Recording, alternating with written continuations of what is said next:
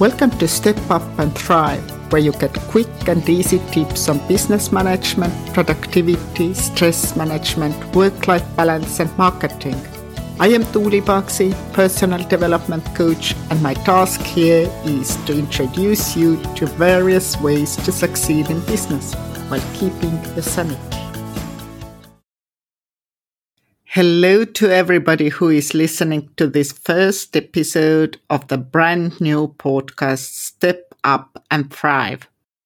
It's so funny that it's been my dream to host my own podcast for five years already, and still I managed to host a couple of summits before I started my podcast. And the summit wasn't on my dream list at all, it just happened. Before we go to three prerequisites for a successful business, let me introduce myself. My name is Tuuli Paksi. I am a mom, entrepreneur for more than 20 years now, certified coach, facilitator, pragmatic practitioner, and so much more. I studied chemical engineering where I developed a structured and logical approach to everything. Then I worked as an international project coordinator and manager, which amplified this approach. I started my career and business in Estonia. A little more than 10 years ago, I moved to neighboring country, Finland, where I got my two kids and depression and burnout. Now I see that burnout as a blessing. Back then, it was the end of my world. I've been lucky to have great colleagues, coaches, and mentors to lean on. And on top of that, I learned different easy and pragmatic tools over the years. It is so much easier to return to so called normal life when you have a good toolbox and good peers to help you. Actually, I am a fan of all kinds of easy and pragmatic tools. Being an entrepreneur and a mom means that I have to be pragmatic in everything. If I find an easier solution, I pick it over more difficult and time consuming ways of doing something. There is one thing I'd like to emphasize. Using easy and pragmatic tools doesn't mean that you have to do something hurriedly or that the result will be less tidy or lower quality. No, it's not that. I'm speaking here about creating systems, having templates and knowing tips that save you time, like keyboard shortcuts, for example. Can you imagine how much time you could save with different easy and pragmatic tools? I mentioned before that this burnout was a blessing. Please let me explain that. First, it required me to concentrate on myself. Till my burnout, it was business, kids, hobby, home, studies, relatives, friends, clients.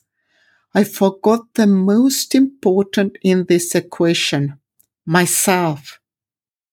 I guess you've heard about oxygen masks on the airplanes.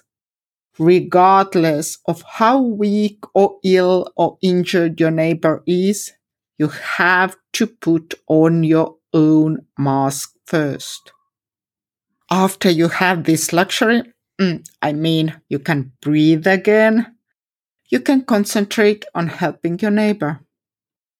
Actually, as traveling has been pretty difficult lately, and in some countries even impossible, it is good that I can now remind you that taking care of yourself isn't selfish. It's a necessity. You cannot do anything for your business, kids, hobby, home, studies, relatives, friends, or clients if you cannot breathe. So take care of yourself. Don't forget that you are the most important person in your life. The second lesson from my burnout is that I remembered the importance of having fun. I had forgotten how to have fun over the years. Moving to different country and working with new people created fear in me that others wouldn't take me seriously. I had to prove myself that I could work as much as locals with as high quality in spite of having little kids. And this fear made me stiff and deadly serious. Did you know that laughing is like taking a super vitamin? Laughter makes you feel refreshed and full of energy. Laughter adds happy hormones into your bloodstream. It also reduces stress. I have never watched so many funny animal videos than I did after my burnout. And I can confirm they really help. After the first funny animal video session, I felt so much better. This urged me to continue these sessions every day, or funny movies, or stand ups. And have you noticed that when you are happy and joyful, everything is easier? Your work, interactions with people, and even parenting. So why not add the secret ingredient to your business as well? What makes you laugh? what makes you happy. I suggest that when you feel stressed, anxious, or depressed, add more joy and laughter to your life. The third lesson from my burnout is that I changed the type of people I spent time with. It turned out that I was communicating with people who were abusive, not physically, but in words. No wonder I felt bad, wrong, and not sufficient all the time. There are different types of people. People with whom you interact every day. These people can be your family, colleagues, best friends, neighbors. Then people with whom you interact occasionally. Maybe your relatives, business contacts, friends. And then people with whom you interact randomly, such as old contacts with whom you have felt the pressure to keep communicating. I had unsupportive and abusive people from all these types in my life. I had to find ways to diminish the time and frequency of contact with them. The most effective tool was gathering people around me who supported me. So if I had an old contact who was positive and supportive, I started to communicate with her more frequently. I also looked for new people from training or networking events, from social gatherings, from work, from hobbies, so that finally the number of supportive people around me overweighted the abusive ones. Do you have people around you who don't support you, who blame you, who make you feel bad and wrong? Find ways to limit your interaction with them. And most importantly, gather people around you who support you.